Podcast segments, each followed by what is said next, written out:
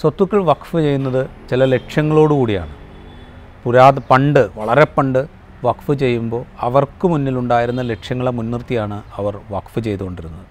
കാലം മാറി പുതിയ കാലത്തിനനുസരിച്ച് വഖഫ് സ്വത്തുക്കളെ എങ്ങനെയാണ് മാറ്റി ഉപയോഗിക്കേണ്ടത് അതേക്കുറിച്ചുള്ള ചർച്ചകൾ ഉയരേണ്ടതില്ലേ എന്നീ ആശയങ്ങൾ പങ്കുവയ്ക്കുകയാണ് വഖഫ് ബോർഡിന്റെ പുതിയ chairman Shri M K Zakir.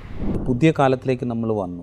അപ്പോൾ ഈ പ്രോ ഈ വഖഫ് സ്വത്തുക്കളെ കുറേ കൂടെ ആ, കുറേ കൂടെ ആധുനിക കാലത്തിനനുസരിച്ച് ഉപയോഗിക്കുകയും ആ ആധുനിക കാലത്തിനനുസരിച്ച് സമുദായത്തിന് പ്രയോജനം ചെയ്യുന്ന വിധത്തിൽ ഉപകാരപ്പെടുത്താൻ പാകത്തിലേക്ക് കാര്യങ്ങൾ മാറ്റുക എന്ന് പറയുന്നൊരു ഉത്തരവാദിത്തം ഏറ്റവും അത് ഞാൻ അവിടെ ഒരു കാര്യം കൂടെ പറയാം. ഈ സമുദായത്തിന് ഗുണം ചെയ്യുക എന്ന് പറയുമ്പോൾ അതുവഴി പൊതുസമൂഹത്തിനൂടെ ഗുണമാണ് സംഭവിച്ചത് അപ്പോൾ അതിലേക്കുള്ളൊരു മാറ്റം സംഭവിക്കും താങ്കൾ താങ്കളെ ഏറ്റവും വലിയൊരു ഡിമാൻഡ് ഇപ്പോൾ നമ്മളിപ്പോൾ ഈ ഈ കാലഘട്ടം ചർച്ച ചെയ്യുന്ന ഒരു ഡിമാൻഡാണ് ഇപ്പോൾ ഈ ഇന്നിപ്പോൾ താങ്കൾ പറയുന്നത്. കാരണം ഏറ്റവും ശ്രദ്ധയോടുകൂടി ചെയ്യേണ്ട കാര്യം ഒരു മഹലിന്റെ ഒരു വക്കഫ് സ്വത്തിന്റെ അംഗീകാരം എന്ന് പറഞ്ഞത് പൊതുസമൂഹത്തിന്റെ കൂടി അംഗീകാരമാണ്. ഒരു മഹൽ നന്നായി ഭരിക്കുമ്പോൾ നാനാ സമുദായക്കാരടക്കം ആ മഹലിന്റെ ഭരണത്തിന് അംഗീകരിക്കുമ്പോൾ വലിയ അംഗീകാരമല്ലേ? അവിടെ സമുദായം വേറെ ആയിരിക്കും പോലും ഭരണ നിർവഹണത്തിൽ അംഗീകാരം അംഗീകരിക്കപ്പെടുന്നുണ്ട്. അതേപോലെ തന്നെയാണ് ഈ വക്കഫ് സ്വത്തിനെ പഴയ കാലഘട്ടത്തിന്റെ വക്കഫ് സ്വത്തിന്റെ രീതി മാറി പുതിയ രീതിയിലേക്ക് കൊണ്ടുവരേണ്ടതുണ്ട്. ഈ പറഞ്ഞ തെങ്ങിൽ നിന്ന് വീഴുന്ന ഒരു തേങ്ങ വിൽപ്പന നടത്തി അതിന്റെ കൂലി കൊടുത്ത് അതിൽ നിന്ന് മിച്ചം കിട്ടുന്നത് ഒരു ആക്ടിവിറ്റിക്ക് വേണ്ടി കൊടുക്കുമ്പോൾ ഒന്നും ഉണ്ടാവില്ല. അപ്പോൾ കോടാനുകോടി വില മതിക്കുന്ന സ്വത്തിനെ പുതിയ രീതിയിലുള്ള ഇൻകം ജനറേറ്റ് ചെയ്യുന്ന വസ്തുവാക്കി മാറ്റണം. അപ്പോൾ വരുമാനം കൂടും. വരുമാനം കൂടുമ്പോൾ മഹലിന്റേതായിട്ടുള്ള മതപരമായ പ്രവർത്തനങ്ങളും ധർമ്മപ്രവർത്തനങ്ങളും ചെയ്യാൻ കഴിയും.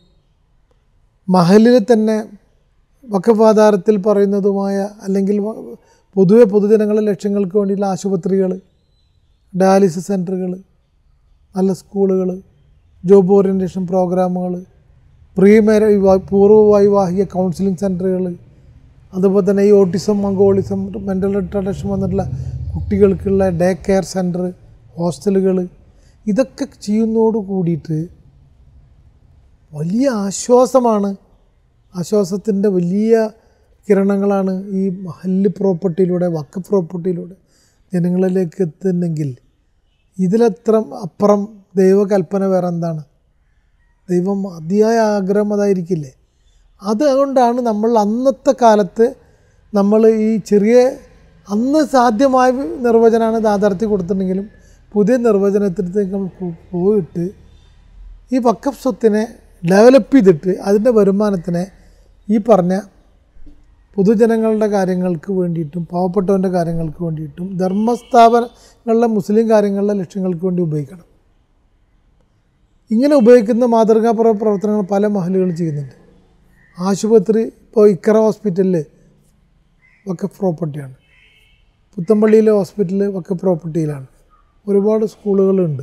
ഒരുപാട് സ്കൂളുകൾ. ഉണ്ട്. അപ്പോൾ അതൊക്കെ പ്രവർത്തിക്കുമ്പോൾ എന്താണ്? അതെല്ലാവർക്കും ഇന്ത്യൻ ഭരണഘടന അനുശാസിക്കുന്ന എല്ലാവർക്കും എന്തുണ്ട്? അവിടെ അവകാശമുണ്ട്. അതിൽ നിന്ന് കിട്ടുന്ന വരുമാനം എന്ത് ചെയ്യണം? പള്ളിയുടെ അഭിവൃദ്ധിക്ക് വേണ്ടിയിട്ട് ഉപയോഗിക്കാനും കഴിയും. അല്ലാതെ പള്ളീനെ ശോ വല്ലാണ്ട് ഏഹ്, നിഷ്ക്രിയമാക്കിക്കൊണ്ടും അതിനെ ശോഷിപ്പിച്ചുകൊണ്ടും അല്ല ഞാൻ ചോദിച്ചത്. ഈ വഖഫിൽ എന്താണോ ലക്ഷ്യമിട്ടിരിക്കുന്നത് ആ ലക്ഷ്യങ്ങൾ പൂർത്തീകരിക്കെ തന്നെ. അതെ അതെ. മഹലിന്റെ ഭാഗമായിട്ട് മഹല്ല അംഗങ്ങളുടെ അഭിവൃദ്ധിക്ക് ഏതൊക്കെ വിധത്തിൽ അത് ഉപയോഗിക്കാൻ കഴിയുമോ അത് അങ്ങനെ ഉപയോഗിക്കുമ്പോൾ തന്നെ പള്ളിയുടെ പ്രവർത്തനങ്ങളെ അഭിവൃദ്ധിപ്പെടുത്താൻ അത് ഉപയോഗിക്കുമ്പോൾ തന്നെ മറ്റു കാര്യങ്ങൾക്ക് ചെയ്യണം. അത് രണ്ടു രണ്ടും ആ ലക്ഷ്യം പ്രാഥമിക ലക്ഷ്യം പള്ളി എന്നത് എന്റെ മതപരമായ പ്രവർത്തനങ്ങൾ പ്രത്യേകം എടുത്ത് പറയുന്നുണ്ട്. ആ ലക്ഷ്യത്തിന് പ്രൈം ഇമ്പോർട്ടൻസ് ഉണ്ട്. അതിനും കൂടി മെച്ചപ്പെടുത്താൻ ഈ പറഞ്ഞ രൂപത്തിൽ ഡെവലപ്മെന്റ് ആക്ടിവിറ്റി വരും. പൊതുസമൂഹത്തിനെ അവ കയറി വരാനും അംഗീകരിക്കാനും കഴിയുന്ന രൂപത്തിലേക്ക് മുന്നോട്ട് കൊണ്ടുപോകണം. അപ്പോൾ അതുകൊണ്ട് ഈ വരുന്ന ലക്ഷക്കണക്കിന് ഏക്കർ വരുന്ന ഈ വസ്തുക്കളെ എങ്ങനെ നമുക്ക് അതാത് പ്രദേ പ്രാദേശിക സമിതികൾ രൂപീകരിച്ചുകൊണ്ട് മഹല്ല് കമ്മിറ്റികളെ ഒപ്പം താലൂക്ക് സമിതികളെയോ ജില്ലാ സമിതികളെയോ പ്രാദേശിക സമിതികളെ കൂട്ടി എങ്ങനെ ഈ വക്ക പ്രോപ്പർട്ടിയെ ഡെവലപ്പ് ചെയ്ത് കൊണ്ടുവരിക എന്നുള്ള രൂപത്തിൽ ഒരു ഡെവലപ്മെന്റ് കമ്മിറ്റി ഫോം ചെയ്യാണെങ്കിൽ നമുക്ക് ഈ ഭൂമി ഇനി അന്യാധീനപ്പെട്ടു പോകുന്നില്ല. കയ്യേറാനുള്ള ശ്രമം വെറുതെ കിടക്കുന്നതുകൊണ്ടാണ് ആർക്ക് ആരതാണെന്ന് അറിയാത്തതുകൊണ്ടാണ് കയ്യേറ്റാനുള്ള ശ്രമം. അപ്പോൾ ആരതാണെന്ന് ബോധ്യപ്പെടുമ്പോൾ എന്തായി? കയ്യേറില്ലല്ലോ.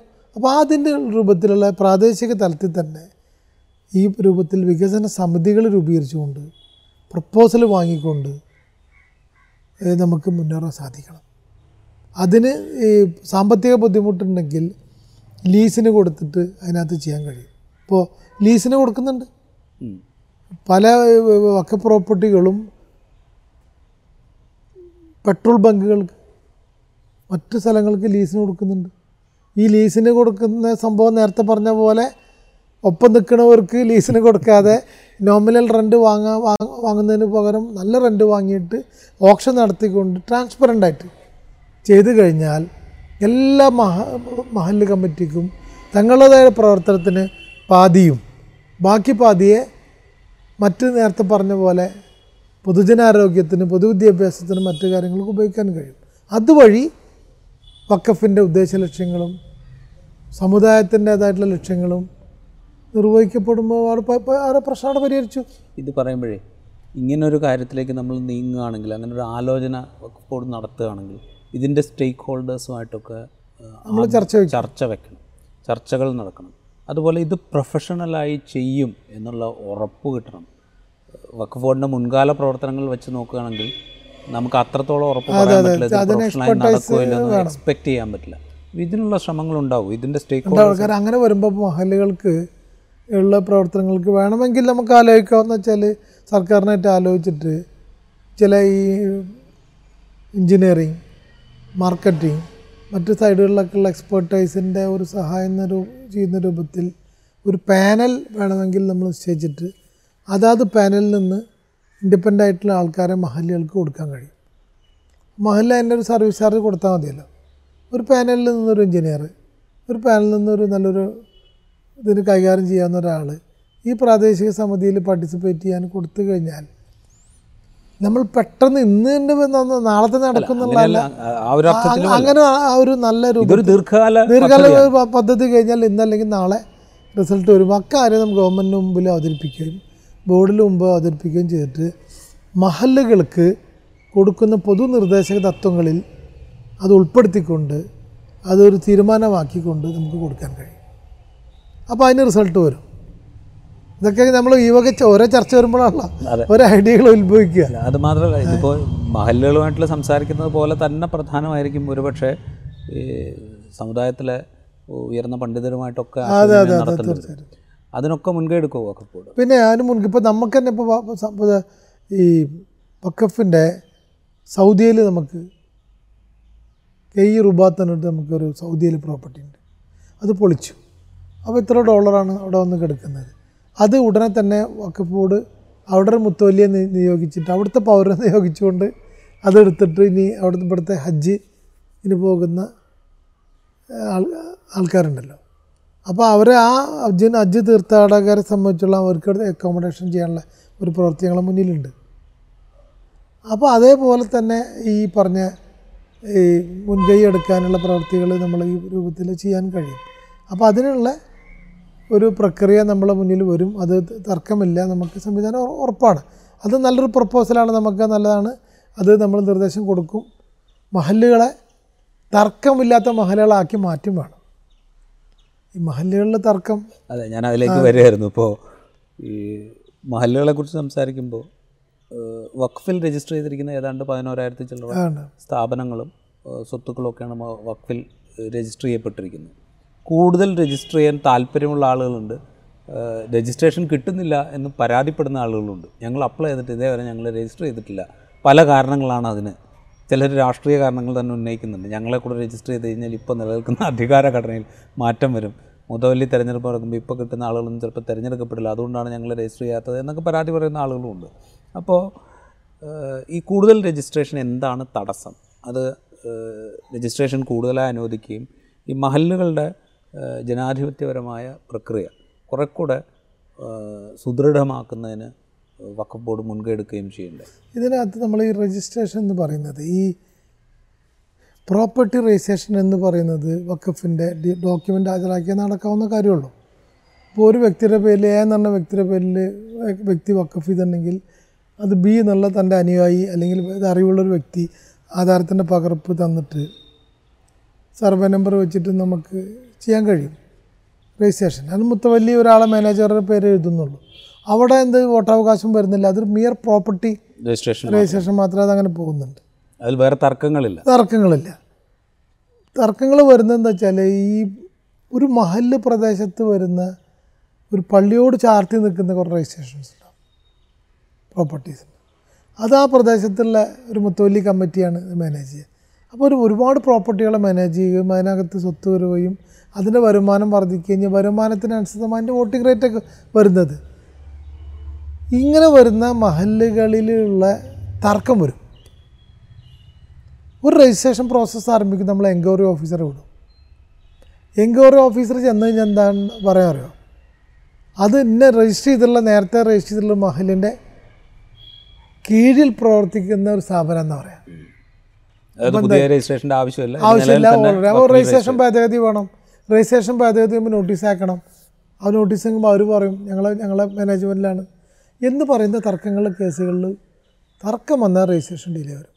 തർക്കമില്ലാത്ത രജിസ്ട്രേഷൻ എന്ന് പറയുമ്പോൾ ഇപ്പോൾ നമ്മൾ ചെയ്യുന്നത് ഉദ്ദേശിക്കുന്നത് ഒരു ആറ് മാസത്തിന്റെ ഉള്ളിൽ പരമാവധി ഉദ്യോഗസ്ഥന്മാരെ വിട്ടിട്ട് ഡെയിലി പോയിട്ട് നമ്മളിപ്പോൾ ഗൂഗിൾ സെർച്ച് നടത്തിയിട്ടടക്കം മോസ്ക് ഏതെന്ന് കണ്ടുപിടിച്ചിട്ട് നമ്മൾ പോകുന്നുണ്ട്.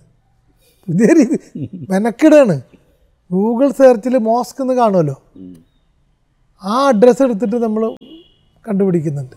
എന്നിട്ട് നമ്മൾ പോസ്റ്റ് ഓഫീസിൽ നമ്മൾ വിളിച്ചു ചോദിക്കുന്നുണ്ട്. ഇപ്പോൾ ഈ കഴിഞ്ഞ ആഴ്ച ഞാൻ തന്നെ നമുക്ക് അവിടെ ഇരിക്കുന്ന ടേബിളിൽ നിന്ന് വിളിക്കേണ്ടായിട്ടുണ്ട്. ഇങ്ങനെ പള്ളി അവിടെ ഉണ്ടാവുന്നു. കാരണം നമ്മൾ രജിസ്ട്രേഷൻ ഇല്ല. അപ്പോൾ അപ്പോൾ ഈ ആക്ട് പ്രകാരം രജിസ്റ്റർ ചെയ്ത ആൾക്കാരാണ് അപ്പോൾ അവരൊക്കെ കണ്ടുപിടിച്ച് രജിസ്റ്റർ ചെയ്യുന്ന പ്രക്രിയ നമ്മൾ സൊമോട്ടോ രജിസ്ട്രേഷൻ ചെയ്യുന്നുണ്ട്. ഗവൺമെന്റ് സർവേ നടത്തിക്കൊണ്ട് നമുക്ക് റിപ്പോർട്ട് ചെയ്യുന്ന രജിസ്ട്രേഷൻ ഉണ്ട്. ആൾക്കാർ സബ്മിറ്റ് ചെയ്ത രജിസ്ട്രേഷൻ ഉണ്ട്. തർക്കമുള്ള രജിസ്ട്രേഷൻ ഉണ്ട് രജിസ്ട്രേഷൻ ഭേദഗതിയുണ്ട്. തർക്കമുള്ള കേസുകളിൽ വൈകും തർക്കമില്ലാത്ത കേസുകളിൽ വേഗം തീർപ്പാക്കും. അപ്പോൾ രജിസ്ട്രേഷൻ അദാലത്ത് രജിസ്ട്രേഷൻ പ്രക്രിയ ഒന്ന് പെട്ടെന്നാക്കുന്ന സ്ട്രെങ്തനിങ് അത് നമ്മൾ ഉടനെ ചെയ്തുകൊണ്ട് പെൻഡിങ് രജിസ്ട്രേഷൻ മുഴുവൻ എന്റെ അഭിപ്രായത്തിൽ ഒരു ആറേഴ് മാസം കൊണ്ട് നമ്മൾ ഇ സി കേസുകൾ മുഴുവൻ ചെയ്തു കൊടുക്കാനുള്ള പദ്ധതിന്റെ അവിടെ അത് രൂപീകരിച്ച് കഴിഞ്ഞു. ഇനി ആ ഒരു വിഷയം പക്ഷേ തർക്കം ഉള്ളതിനെ നോട്ടീസ് അയച്ചുകൊണ്ട് പരിഹരിച്ചേ പറ്റൂ. അത് നമ്മൾ എന്ത് ചെയ്യും? രമ്യമായി തർക്കം പരിഹരിക്കാൻ നമ്മൾ വിളിപ്പിക്കുന്നുണ്ട്. ചില കേസുകളിൽ പത്ത് കേസുകളിൽ നമ്മൾ മീഡിയേഷൻ വിളിച്ചാൽ ഒരു കേസ് ചിലപ്പോൾ രമ്യമായിട്ട് പരിഹരിക്കും പരിഹരിക്കാൻ പറ്റുന്നുണ്ട്. അല്ലാത്ത കേസുകളിൽ പരിഹരിക്കപ്പെടാൻ അപ്പോൾ ഈ രജിസ്ട്രേഷന്റെ അടിസ്ഥാനപരമായ പ്രശ്നം നിലനിൽക്കുന്നത് ആ രജിസ്ട്രേഷൻ പ്രദേശത്തുള്ള തർക്കമാണ്. ഇല്ലെങ്കിൽ നമുക്ക് തീർത്തു കൊടുക്കാൻ കഴിയും. ഇപ്പോൾ തർക്കമില്ലാത്ത കേസുകൾ പെൻഡിങ് ഫയലുകൾ നമ്മൾ തീർക്കും. ഒരു ആറ് മാസത്തിനകം തീർക്കാൻ കഴിയും എന്നുള്ളത് ഡ്രൈവ് നമ്മൾ രജിസ്ട്രേഷൻ ഡ്രൈവ് നമ്മൾ നടത്തി പൂർത്തീകരിക്കും. അത് നമ്മൾ ഉറപ്പ് നൽകേണ്ടതുണ്ട്. ഈ മഹല്ലുകളിന് വക്കഫ് ബോർഡിലേക്കുള്ള വിഹിതം നിയമപ്രകാരം തന്നെ തീരുമാനിക്കപ്പെട്ടിട്ടുണ്ട്. ഏഴ് ശതമാനം വരെ. എന്നത്. പക്ഷേ റൂൾ അനുസരിച്ച് ഏഴ് ശതമാനം എന്ന് നിജപ്പെടുത്തിയിട്ടുണ്ട്. അത് സംബന്ധിച്ചുള്ള ചില പരാതികളൊക്കെ മുൻകാലത്ത് കേട്ടിട്ടുണ്ട്. അതായത് എല്ലാ മഹലുകളും ഒരേ രീതിയിൽ വരുമാനമുള്ളതല്ല അത് വരുമാനം വരുമാനത്തിന്റെ പരിധി കഴിഞ്ഞ് കഴിഞ്ഞിട്ടുള്ള നിശ്ചയിക്കപ്പെട്ട ഒരു മഹലുകളാണ് ഏഴ് ശതമാനം തന്നെ കണക്കിൽ റിട്ടേൺസിൽ നെറ്റ് എന്ന് പറയുക. ആക്ച്വലി പറയുന്ന നെറ്റ് ഇൻകമാണ് നെറ്റ് ഇൻകം എന്ന് പറയുമ്പോൾ എന്താണ്? എല്ലാ എക്സ്പെൻഡിച്ചറും നമ്മളെ അക്കൗണ്ടിങ് സ്റ്റാൻഡേർഡ്സ് ഉണ്ടല്ലോ. ഇന്ത്യൻ അക്കൗണ്ടിങ് സ്റ്റാൻഡേർഡ് പ്രകാരമുള്ള നെറ്റ് ഇൻകം അല്ല അത്? അതിനകത്ത് നെറ്റ് ഇൻകം എന്താണ്? ആഫ്റ്റർ ഓൾ എക്സ്പെൻഡിച്ചറാണ് ആണ്. നെറ്റ് പ്രോഫിറ്റ് വരുന്ന രീതി പോലെയാണ് നെറ്റ് ഇൻകത്തിനെ കണക്കാക്കുന്നത്. പക്ഷേ ഇവിടെ എന്ന് വെച്ചാൽ നമ്മൾ കണക്കാക്കുന്നത് പല വരുമാനത്തെയാണ്. മൊത്തം വരുമാനം. അതായത് വരിസംഖ്യ കഴിക്കും പിന്നെ കൃഷിയുടെ ആണെങ്കിൽ അതിനുള്ള ലേബേഴ്സിനെ കഴിക്കും. കുറച്ച് കാര്യങ്ങളൊക്കെ കിഴിവ് കഴിക്കില്ല. വലിയ കഴിക്കില്ല. അത് കാരണം അപ്പോൾ ആ ആക്ടിൽ അങ്ങനെയാണ്. അത് കേരള വക്ക ബോർഡിന്റെ കേരള ഗവൺമെന്റ് തീരുമാനം ആക്ടിനകത്ത് ഡിഡക്ഷൻസ് വളരെ ചെറുതാണ്. അപ്പോൾ സ്വാഭാവികമായിട്ടും ഈ ഏഴ് ശതമാനം റിട്ടേൺസ് കൊടുക്കുക എന്നുള്ളത് ഏഴ് ശതമാനത്തെ തോൽപ്പിക്കാൻ വേണ്ടിയിട്ട് റിട്ടേൺസിലേക്ക് അപാകത വരുത്തുന്നത് ശരിയല്ല. ഏഴ് ശതമാനം ഇവിടെ വരുമ്പോൾ ആ ഏഴ് ശതമാനം ഉപയോഗിക്കുന്നത് വക്കഫിന്റെ സൂപ്പർവിഷന് വേണ്ടിയിട്ട് നമുക്ക് വലിയ ചിലവുണ്ട്. ഇതിനകത്തുള്ള കോടതി ഓഫീസ് ജീവനക്കാർ മറ്റെല്ലാം നിലനിർത്തേണ്ടതുണ്ട്. സർവേ ഓഡിറ്റിംഗ് ഒരുപാട് പ്രക്രിയ നടത്തണമെങ്കിൽ ഫണ്ട് വേണം. കൂടാതെ ഗ്രാന്റുകൾ മറ്റാവശ്യമുള്ള കൊടുക്കാൻ. ഇങ്ങനെ കാര്യങ്ങൾ വരുമ്പോൾ വക്കഫിന് ഒരു ഓൺ ഫണ്ട് എന്നത് എന്താ വെച്ചാൽ ഈ കോൺട്രിബ്യൂട്ടറി നേച്ചറാണ് അപ്പോൾ മഹല്ലുകളുടെ ഒരു ബ്രദറാണ്. ഒരു ബിഗ് ബ്രദറാണ്. ആര്? Board board. അപ്പോൾ ഒരു ഒരു ബ്രദറിനെ സഹായിക്കുന്ന പോലെ ഏഴ് ശതമാനം കൊണ്ട് സഹായിക്കുക ബാക്കി തൊണ്ണൂറ്റി മൂന്ന് ശതമാനം മറ്റേ ബ്രദർ എടുത്തോട്ടെ. എൽഡർ ബ്രദർക്ക് ഒരു ഏഴ് ശതമാനം കൊടുക്കുന്നു. കാരണം കാരണം അവരാണല്ലോ. ഇത് മൊത്തം നോക്കി നടത്തുന്ന രൂപത്തിൽ അതിനെ പോസിറ്റീവായിട്ട് കണ്ടാൽ മതി. അപ്പോൾ അത് കാണാതെ ഒരു ഒരു ശത്രുവായിട്ട് ബോർഡിനെ കാണരുത്. അല്ല ഇത് ശത്രുവായിട്ട് കണ്ടിട്ടല്ല. ചില ഭാഗങ്ങളിൽ നിന്ന് വരുന്ന സജഷൻ എന്ന് പറഞ്ഞു കഴിഞ്ഞാൽ വരുമാനത്തിനനുസരിച്ച് ഇതിൽ ചില ഏറ്റക്കുറച്ചിലുണ്ട് വെച്ചാൽ ഏഴ് ശതമാനം എന്നുള്ളത് നിർബന്ധമാക്കാതെ വരുമാനം കുറവുള്ള മഹലുകൾക്ക് കുറച്ച് കുറഞ്ഞ ബഹുമാനം കൂടുതലുള്ള മഹലുകൾക്ക് കുറച്ച് കൂടുതൽ അങ്ങനെ ഒരു ഒരു അതുണ്ട്. അതിനകത്ത് റീസണബിൾ ആയിട്ടുള്ള റീസണബിൾ ആയിട്ട് ചിന്തിച്ചാൽ അത് പ്രോപ്പർ അക്കൗണ്ടിങ്ങിനും അക്കൗണ്ട് സബ്മിഷനും ഉള്ള അപാകതയാണ്. ഇപ്പോൾ നമ്മൾ കോവിഡ് കാലഘട്ടങ്ങളിൽ നമുക്ക് കുറച്ച് എക്സംഷൻസ് കൊടുത്തു. അതേപോലെ തന്നെ അതിനകത്ത് കുറേ അസസ്മെന്റ് നടത്തുന്നതിൽ ഒരു ശ്രദ്ധാപൂർവം ഇന്റേർണൽ ഓഡിറ്റിംഗ് പ്ലസ് അസസ്മെന്റ് നടത്തുന്നതിൽ പ്രോപ്പറായിട്ട് ചെയ്യാനെങ്കിൽ കുറേ കാര്യങ്ങളതായി ഇപ്പോൾ സംഭാവന ഒഴിവാക്കുന്നുണ്ട് വരിസംഖ്യ ഒഴിവാക്കുന്നുണ്ട് വരിസംഖ്യ ഉൾപ്പെടുത്തുന്ന സംഭാവന ഓഫറിങ്സ് ഒഴിവാക്കുന്നുണ്ട്. അതേപോലെ തന്നെ മറ്റ് പല സംഭവങ്ങളും കിഴിവുകളും സംഭവിക്കുന്നുണ്ട്. അപ്പോൾ അതുമായി ബന്ധപ്പെട്ടൊരു കൃത്യമായി പറയാതെ പല പലരും കഴിഞ്ഞ വർഷമുള്ള വരുമാനത്തിന്റെ അതേ കോപ്പി ചെയ്ത് കൊടുക്കുന്നു അവർക്ക് എന്ത് ചെയ്താൽ മതി? ഈ വർഷത്തെ ചേഞ്ച് ഓഫ് സർക്കംസ്റ്റാൻസ് പറഞ്ഞാൽ മതി. ഇന്ന സംഭവം ഈ സംഭവം പിന്നെ മിക്ക മഹലുകളും റിട്ടേൺസ് പ്രോപ്പറായി കൊടുക്കുന്നില്ല. റിട്ടേൺസ് പ്രോപ്പറായി കൊടുക്കാതിരിക്കുമ്പോൾ നമ്മൾ എന്ത് ചെയ്യുന്നു? ബെസ്റ്റ് ഓഫ് ജഡ്ജ്മെന്റ് എന്ന് പറഞ്ഞ പരിപാടിയുണ്ട് ഈ ലാസ്റ്റ് കൊടുത്തതിനെ അടിസ്ഥാനപ്പെടുത്തി അസസ്മെന്റ് നോട്ടീസ് ഈ നോട്ടീസ് കിട്ടുമ്പോഴാണ് ഓടി ഇവർ വരിക. കാര്യം അപ്പോൾ പ്രോപ്പർ അക്കൗണ്ടിങ് പ്രൊസീജിയർ ഉണ്ടെങ്കിൽ ഒരു പക്ഷേ അമ്പത് ശതമാനം ആൾക്കാർക്കും പ്രോപ്പറായിട്ട് സബ്മിഷൻ ചെയ്യാൻ പറ്റും. വരുമാനം കുറഞ്ഞുള്ളവർക്ക് വരുമാനം കുറവതിന് മതി. പിന്നെ പല മഹലുകളും ബൈഫർക്കേറ്റ് ചെയ്ത് പോയിട്ടുണ്ട്. ഇപ്പം ഞാൻ തന്നെ ഇപ്പോൾ അടുത്ത് ഒരു കേസ് വന്നത് നാല് മഹൽ കൂടിയതിന്റെ വരുമാനം ഒരു മഹലിൽ വന്നിരിക്കുക ബൈഫർക്കേറ്റ് ചെയ്തത് ഒരുപക്ഷെ ഇവിടെ റെക്കോർഡ് ചെയ്തിട്ടില്ല. അപ്പോൾ ഞാൻ മറുപടി പറഞ്ഞു നിങ്ങളൊക്കെ പറ്റിയ പെശകാണ്. നിങ്ങളത് ഓരോ ഇതിന് കൊടുത്തു കഴിഞ്ഞാൽ ഈ വലിയ എമൗണ്ടിനെ ഡിവൈഡ് ചെയ്ത് കഴിഞ്ഞാൽ അസസബിൾ ലിമിറ്റ് ചെറുതാവും. അത് ചെയ്താൽ മതി. അത് തെറ്റൊന്നല്ല. യഥാർത്ഥത്തിൽ എന്താണ് വ്യത്യസ്തങ്ങളായിട്ടുള്ള മഹലുകളിലേക്ക് ഡിവൈഡ് ചെയ്ത് പോയിട്ടുണ്ടെങ്കിൽ ഇത് ഇങ്ങനെ കുറേ പ്രവർത്തികൾ ചെയ്യേണ്ടതുണ്ട്. അപ്പോൾ എന്താ വെച്ചാൽ ഇപ്പോൾ മഹലുകളിലൊക്കെ തന്നെ കുറച്ച് ചെറുപ്പക്കാരൊക്കെ വന്നു തുടങ്ങിയിട്ടുണ്ട്. കുറച്ച് അക്കൗണ്ടിങ് നടപടികളൊക്കെ പരിചയമുള്ളവരൊക്കെ വന്നതുകൊണ്ട് തന്നെ. അവരും കൂടി കൂട്ടിയിരുത്തിക്കൊണ്ട് സംശയമുണ്ടെങ്കിൽ എന്ത് ചെയ്യണം? ഒക്കെ ബോർഡ് ഓഫീസിൽ വരാം അക്കൗണ്ട് സബ്മിറ്റ് ചെയ്യുന്ന മുമ്പ് തന്നെ നമ്മളൊരു എൻക്വയറി ടേബിളിൽ വന്നിട്ട് ഇതിന് വരാം. നമ്മൾ ഗൈഡ് ലൈൻസ് അയച്ചു കൊടുക്കുന്നുണ്ട്. കേരളത്തിലെ എല്ലാ മഹലുകൾക്കും ഇപ്പോൾ നല്ലൊരു ഗൈഡ് ലൈൻ നമ്മളിപ്പോൾ ഡെവലപ്പ് ചെയ്തുകൊണ്ടിരിക്കുകയാണ്. നമ്മൾ അയച്ചു കൊടുക്കുന്നുണ്ട്. ഇത് വായിക്കണ്ടേ? അപ്പോൾ അതുകൊണ്ട് അത് ഏറെക്കുറെ എല്ലാം എല്ലാം ഇപ്പോൾ പൂർണതോതിൽ പരിഹരിക്കാൻ കഴിയുന്നില്ലെങ്കിൽ പോലും മഹല്ലൊന്നും കൂടി ഇതിന്റെ ഒരു ഒരു ഒരു അതിന്റെ പ്ലാറ്റ്ഫോം ഒന്ന് ലീഗൽ ആസ് വെൽ ആസ് അക്കൗണ്ടിങ്ങിലൂടെ പോവുകയാണെങ്കിൽ ഒരു പക്ഷേ ഈ പറഞ്ഞ പരാതി പരിഹരിക്കാൻ കഴിയും അല്ലാണ്ട് ഈ നമ്മൾ ഓടിച്ചിട്ട് പിടിക്കുന്ന പരിപാടി നമുക്കില്ല. ഇവർ തന്ന റിട്ടേൺ ആണ് നമ്മൾ സ്വീകരിക്കുന്നത്. റിട്ടേൺ ഡ്യൂ ആകുമ്പോഴാണ് ഈ പ്രശ്നങ്ങൾ വരുന്നത്. അസസ്മെന്റ് വർഷം തന്നെ നൂറ് ശതമാനത്തിന്റെ വരുമാനത്തിൽ നിന്ന് ഏഴ് ശതമാനം നീക്കി വെക്കുകയാണെങ്കിൽ ഇത് നാലോ അഞ്ച് വർഷത്തിന്റെ ഡ്യൂ വരുമ്പോൾ പുതിയതൊരു കമ്മിറ്റി കൈമാറി വരുന്ന കമ്മിറ്റിക്ക് പഴയ ആൾക്കാർ കൊടുക്കാതെ വരുന്ന സംഖ്യ പുതിയ കമ്മിറ്റിക്ക് കൊടുക്കേണ്ടി വരുന്നു കൊടുക്കേണ്ടി വരുന്നുണ്ട്. അത് വലിയ ലോഡായി മാറുകയാണ്. അപ്പോൾ എന്താ ഇവരെ ഇവരെ പണിയെന്ന് പറഞ്ഞാൽ വെച്ചാൽ ബോർഡിൽ പൈസ ഉണ്ടാക്കി തരേണ്ട ഉത്തരവാദിത്തമാണ് ഇവർക്ക് അതുകൊണ്ടാണ് ഈ സകല കുഴപ്പങ്ങൾ ഉണ്ടാവുന്നത്. അത് കാലഘട്ടങ്ങളിൽ ചെയ്യാത്തതിന്റെ കുഴപ്പമുണ്ട്. പക്ഷെ പരമാവധി ഞങ്ങൾ പരമാവധി അപ്പീലിനകത്ത് പരിഗണിച്ചുകൊണ്ട് ചെയ്യാവുന്ന പ്രശ്നങ്ങൾ പരിഹരിക്കുന്നുണ്ട് നോക്കുന്നുണ്ട്. ഈ വഖഫ് ബോർഡ് വഴി സർക്കാർ ഗ്രാൻഡ് മുഖാന്തരം നടപ്പാക്കുന്ന പല സ്കീമുകളുണ്ട്. അതിലേക്ക് ഇപ്പോൾ സർക്കാരിനെ സംബന്ധിച്ച് സാമ്പത്തിക പരാധീനത ഒരുപാടുണ്ട്. എങ്കിൽ പോലും ബജറ്റ് ചെയ്തതാണല്ലോ ഇതൊക്കെ ഈ ഗ്രാൻഡൊക്കെ ഈ ഗ്രാൻഡ് കൃത്യമായിട്ട് കിട്ടുന്നില്ല. അതുവഴിയുള്ള സഹായങ്ങൾ നടക്കുന്നില്ല. ഇത്തരം പ്രശ്നങ്ങളൊക്കെ പല കാലത്തും ഉണ്ടാവാറുണ്ട്. എല്ലാ കാലത്തും ഇത് സംബന്ധിച്ചുള്ള പരാതികളും ഉണ്ടാവാറുണ്ട്.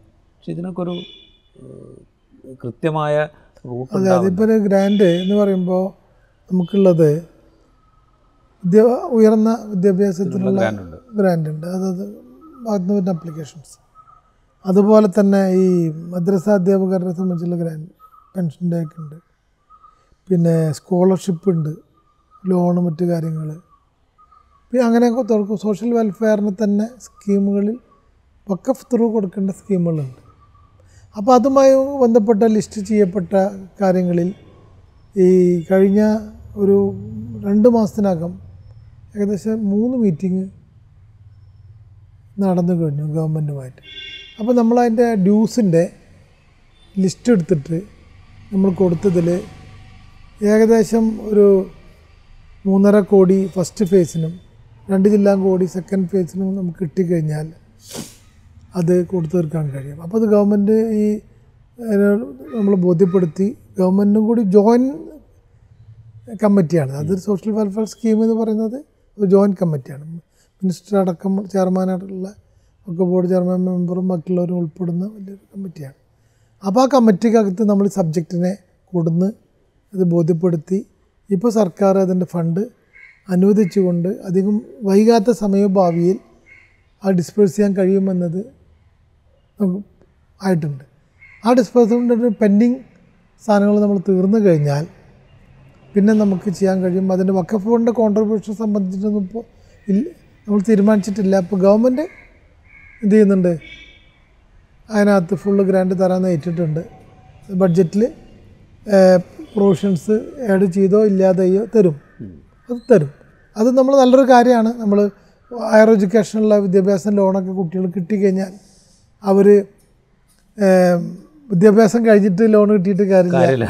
കല്യാണത്തിന്റെ ധനസഹായത്തിന് മക്കളുണ്ടായിട്ട് കിട്ടിയിട്ട് കാര്യമില്ല എന്ന് പറയുന്ന രൂപത്തിലായാൻ പാടില്ലല്ലോ. ഇപ്പോൾ ഡിലേ ആ കാര്യത്തിൽ നമ്മൾ സംഭവിക്കരുത് എന്നത് നമ്മൾ പറഞ്ഞിട്ടുണ്ട്.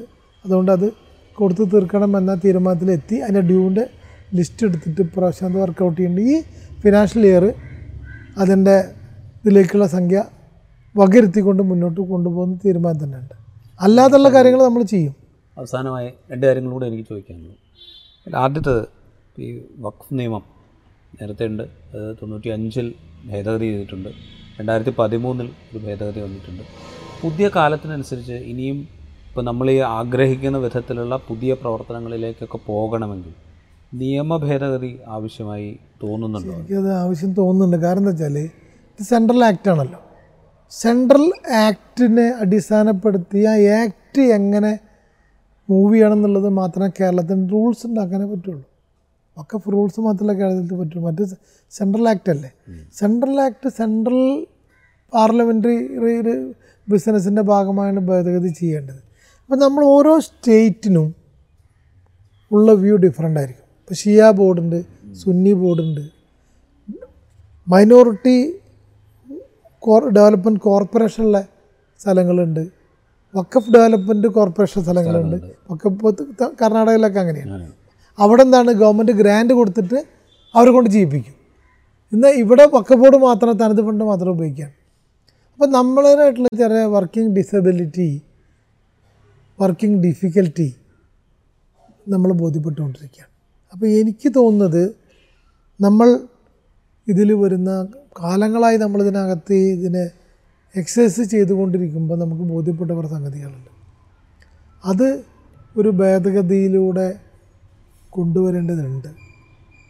സെൻട്രൽ ആക്ടിനെ ആ വക്കഫ് ആക്ടിനകത്ത് ഭേദഗതി ഓരോ സ്റ്റേറ്റിനെ അടിസ്ഥാനപ്പെടുത്തി. ഓരോ സാഹചര്യത്തിനനുസരിച്ച് അനുസരിച്ചിട്ടുള്ള വലിയൊരു ഭേദഗതി വരേണ്ടത്. കാരണം സ്റ്റേറ്റിന്റെ ക്ലോസ് എന്ന് പറഞ്ഞാൽ സ്റ്റേറ്റ് വക്ക const establishment of the state Waqf board മാത്രം ലിമിറ്റ് ചെയ്ത് വന്നു. അതിന്റെ ഫങ്ഷൻസിനെ അതിന്റെ ഈ പറഞ്ഞ ഓരോ സ്റ്റേറ്റിലും ഇപ്പോൾ ഇവിടെ ഷിയ പക്ക ബോർഡില്ല സുന്നി പക്ക ബോർഡുള്ളൂ എന്നാൽ ഇവിടെ കാദ്യാനി വിഭാഗങ്ങൾക്ക് കേരള പക്ക ബോർഡിൽ രജിസ്റ്റർ ചെയ്യാൻ കഴിയില്ല. അത് വേറെ സംവിധാനം വേണം. വേണ്ടേ? ഇവിടെ തന്നെ ഷിയ വിഭാഗങ്ങളുണ്ടെങ്കിൽ അവർക്ക് അവരുടെ വസ്തു അവർ സ്വാഭാവികമായിട്ടും വക്കഫ് ചെയ്യാതിരിക്കും അവർ ഇതാ ഒരു ബോർഡ് ഉണ്ടെങ്കിലല്ലേ ഒരു ആക്ടിവിറ്റി ഉണ്ടെങ്കിലല്ലേ അവർ ചെയ്യേണ്ടതുള്ളൂ. അപ്പോൾ ഇത്തരം കുറേ ഓരോ സ്റ്റേറ്റിലും പല തരത്തിലും സംഭവങ്ങളുണ്ട്. പിന്നെ നമ്മളെ സ്റ്റേറ്റിനകത്ത് ഈ പറഞ്ഞ പോലെ ധാരാളം സ്വത്ത് എങ്ങനെ നമ്മൾ വക്കഫ് ബോർഡിനെ നേതൃത്വത്തിൽ മഹലിനെ വികസിപ്പിക്കാൻ പറ്റും എന്നുള്ളത് വരുമ്പോൾ അതിന്റെ പ്രധാന പ്രശ്നമായിട്ട് വരുന്നത് ഫണ്ടാണ്. ഈ ഫണ്ടിന് സെൻട്രൽ ഗവൺമെന്റ് ഒരു നിശ്ചിത ഫണ്ട് വക്കഫ് ബോർഡിന് ലോണായിട്ട് കൊടുക്കുന്നതിന് വേണ്ടി നീക്കി വെക്കേണ്ടതുണ്ട്. പഴയ കാലത്ത് ലോൺ സെൻട്രൽ വക്കഫ് ബോർഡിന് അപ്ലൈ ചെയ്തിട്ടുണ്ട് ഇപ്പോൾ അതും കിട്ടുന്നില്ല. അപ്പോൾ സെൻട്രൽ വക്കഫ് ബോർഡിൽ നിന്നുള്ള ഫണ്ട് മഹല്ലുകൾക്ക് ലോണായി കൊടുക്കുകയാണെങ്കിൽ നേരത്തെ പറഞ്ഞ വക്കഫ് സ്വത്തിലെ ഡെവലപ്മെന്റിലെ ആക്ടിവിറ്റി നമുക്ക് നടത്താൻ പറ്റും. ഇത് പരിമിതമായ അവിടത്തെ ചെലവുകൾക്ക് വേണ്ടി മാത്രം പിരിച്ചെടുത്തുകൊണ്ട് മുന്നോട്ട് പോകുന്ന മഹലുകളാണ് തൊണ്ണൂറ്റി തൊണ്ണൂറ് ശതമാനവും. അവർക്ക് എന്ത് ചിന്തിക്കാൻ കഴിയുന്നില്ല? ഒരു കോടികളുടെ ഇതിനെക്കുറിച്ച് ചിന്തിക്കാൻ ചിന്തിക്കാൻ കഴിയുന്നില്ല. അത് അതിനൊറ്റ പരിഹാരം ഞാൻ നേരത്തെ പോലെ പോലെ പ്രാദേശിക വികസന സമ വികസന സമിതി ഉണ്ടാക്കിയിട്ട് ആൾക്കാർ കോൺട്രിബ്യൂട്ട് ചെയ്തിട്ട് മഹൽ ശക്തിപ്പെടുത്തുകയാണ് ബൈ ഫണ്ട് ഒന്നുമില്ലെങ്കിൽ അങ്ങനെ സംഭവിക്കണം. അല്ലെങ്കിൽ സെൻട്രൽ വക്കഫ് നല്ല ലോൺ നമുക്ക് ലോൺ തരണം. ഇതിനൊക്കെ തന്നെ നമുക്ക് എന്ത് ചെയ്യണം? ഒരു റൈറ്റ് എന്ന രൂപത്തിൽ ഡിസ്ക്രിപ്ഷനാണ് ഇതൊക്കെ. ഇതൊരു അവകാശം എന്ന രൂപത്തിൽ നമുക്ക് ഓരോ സ്റ്റേറ്റുകൾക്കും കർശനമായി സെൻട്രൽ വക്കഫ് ഫണ്ടിന്റെ ഇത്ര ശതമാനം കേരളത്തിലേക്ക് തരും എന്നൊരു യുക്തി വരണം. അത് എന്നല്ലാതെ കേരളത്തിന്റെ ഒരു റിക്വസ്റ്റ് പുറകെ എടുക്കുന്നു. ആ അത് കേരളം നല്ല ഡെവലപ്ഡ് സ്റ്റേറ്റ് ആണ്. പ്രോപ്പർട്ടിയാണ് അങ്ങോട്ട് കൊടുക്കേണ്ടതില്ല. എന്ന് പറയുമ്പോൾ യഥാർത്ഥത്തിൽ അകത്ത് കയറി പരിശോധിച്ചാൽ നമുക്ക് അറിയാൻ പറ്റുള്ളൂ. അപ്പോൾ നിശ്ചിത സംഖ്യ തന്നെ നമുക്ക് തരുന്ന രൂപത്തിലൊക്കെ തന്നെ ആയിരിക്കണം. സെൻട്രൽ വക്കഫിന്റെ ആക്ടിവിറ്റിയെ നമ്മൾ എങ്ങനെ റെഗുലേറ്റ് ചെയ്യുന്ന രൂപത്തിൽ അല്ലെങ്കിൽ അനുകൂലമാവുന്ന രൂപത്തിൽ ഭേദഗതി വരേണ്ടതുണ്ട്. സ്റ്റേറ്റിന്റെ അഭിപ്രായങ്ങൾ വെച്ചിട്ട് വേറെ തന്നെ ശരിക്കും ആക്ടിൽ കൊണ്ടുവരണം. അപ്പോൾ ഇപ്പോൾ ശരിക്കും നല്ലൊരു സമിതിയെ ഒരു ലോ കമ്മീഷനെ പോലെ ഒരു സമിതിയെ വെച്ചുകൊണ്ട് എല്ലാ സംസ്ഥാനങ്ങളിലും ചെന്നിട്ട് എല്ലാ സംസ്ഥാനങ്ങളിലും വക്ക ബോർഡിനായിട്ട് ഇൻട്രാക്ട് ചെയ്തുകൊണ്ട് ശരിക്കും പറഞ്ഞാൽ നല്ല റിഫോംസ് വക്ക ബോർഡിലേക്ക് വക്ക ഫാക്ടറിയിൽ കൊണ്ടുവരേണ്ട കാലം അതിക്രമിച്ചിരിക്കുകയാണ്. ഇത് നമ്മൾ പറയുമ്പോൾ ഞാൻ അവസാനത്തെ ക്വസ്റ്റ്യൻ എന്റെ രാഷ്ട്രീയമായ ചോദ്യമാണ്. ഇത് നമ്മൾ പറയുമ്പോൾ അതായത് വഖഫ് ബോർഡുകളുമായിട്ട് ആശയവിനിമയം നടത്തി ഇതിനെ സ്ട്രെങ്തൻ ചെയ്ത് കുറെ കൂടെ ഇതിന്റെ ആക്ടിവിറ്റീസിനെ വൈഡൻ ചെയ്യാൻ പാകത്തിലുള്ള ഒരു നിയമ ഭേദഗതിയെക്കുറിച്ച് സംസാരിക്കുമ്പോൾ പാർലമെന്റിൽ പ്രൈവറ്റ് ബില്ലായിട്ടാണെങ്കിലും വന്നുകൊണ്ടിരിക്കുന്നത് വഖഫ് നിയമം റിപ്പീൽ ചെയ്യാനുള്ള ആവശ്യമാണ്. അത് ഇപ്പോൾ സ്വകാര്യ ബില്ലായിട്ട് വരുന്നത് ഒരു സൂചനയാണ്. രണ്ടോ മൂന്നോ സ്വകാര്യ ബില്ലുകൾക്കപ്പുറം ഇതൊരു പൊതു ആവശ്യമായിട്ട് അല്ലെങ്കിൽ ഇതൊരു പബ്ലിക് ഡിബേറ്റിലേക്ക് കൊണ്ടുവരിക. വഖഫ് ചെയ്ത സ്വത്തുക്കൾ എന്തിനാണ് ഇങ്ങനെ വഖഫ് ചെയ്ത് കുറേ സ്വത്തുക്കൾ ഇങ്ങനെ മാറ്റി വെച്ചിരിക്കുന്നത്? അതും ടൗണിന്റെ ഒക്കെ നഗരം ഇപ്പം മുംബൈ നഗരത്തിന്റെ ഹൃദയത്തിലാണ് ഡൽഹിയുടെ ഹൃദയത്തിലാണ് വഖഫ് ചെയ്ത സ്വത്തുക്കൾ കിടക്കുന്നത്. അപ്പോൾ ഇതെന്തിനാണ് ഇങ്ങനെ വച്ചുകൊണ്ടിരിക്കുന്നത്? ഇത് പബ്ലിക് ആവശ്യത്തിന് ഉപയോഗിച്ചുകൂടെ എന്നുള്ള ഡിബേറ്റിലേക്ക് കൊണ്ടുവരാൻ പാകത്തിലുള്ള ആണ് ഈ സ്വകാര്യ ബില്ലുകളൊക്കെ ലക്ഷ്യമിടുന്നത്. അങ്ങനത്തെ ഒരു രാഷ്ട്രീയ സാഹചര്യം കൂടി ഉണ്ട്. ഇത് മനസ്സിലാക്കുന്നുണ്ടോ നമ്മൾ? ഇതിനകത്ത് ഞാൻ മനസ്സിലാക്കുന്നത് വെച്ചാൽ ഇപ്പോൾ അങ്ങനെ ഒരു രാഷ്ട്രീയ അഭിപ്രായങ്ങളുടെ എണ്ണം കൂട്ടുക എന്നുള്ളതാണ് സ്വകാര്യ ബില്ലിലൂടെ ചെയ്യുന്നത്. എണ്ണം ഒപ്പീനിയനെ ഒരു ക്രിയേറ്റ് ചെയ്ത് കൊണ്ടുവരാന്നുള്ളത് പക്ഷെ അത് ഇന്ത്യയുടെ ഏത് സാഹചര്യം പരിശോധിച്ചാലും ശരിയത്ത് നിയമം ഇസ്ലാമിക തത്വങ്ങൾ വക്കഫ് നിയമ നിയമങ്ങൾ വക്കഫ് സ്വത്തുക്കൾ ഇന്ത്യൻ എന്താ പറയുക ബഹുസ്വരത ഇതൊക്കെ ഒരു ഭരണഘടനാപരമായ ഒരു ഒരു സെറ്റപ്പിൽ കിടക്കുന്നതാണ്. അപ്പോൾ അങ്ങനെ ഒരു ചിന്താഗതി പോലും ഭരണഘടന വിരുദ്ധമാണ് അങ്ങനെ ചിന്താഗതി അൺകോൺസ്റ്റിറ്റ്യൂഷണലാണ് അപ്പോൾ ഇന്ത്യയുടെ ഭരണത്തിന്റെ പ്രമാണം എന്ന് പറയുന്നത് ഇന്ത്യൻ ഭരണഘടനയെ എന്നാണോ അവസാനിപ്പിക്കുന്നത്? അന്നേ ഇതൊക്കെ അവസാനിപ്പിക്കാൻ കഴിയുമെന്നുള്ള ഒറ്റ മറുപടി എനിക്കാണ്. ഇതെല്ലാം ഒന്നായി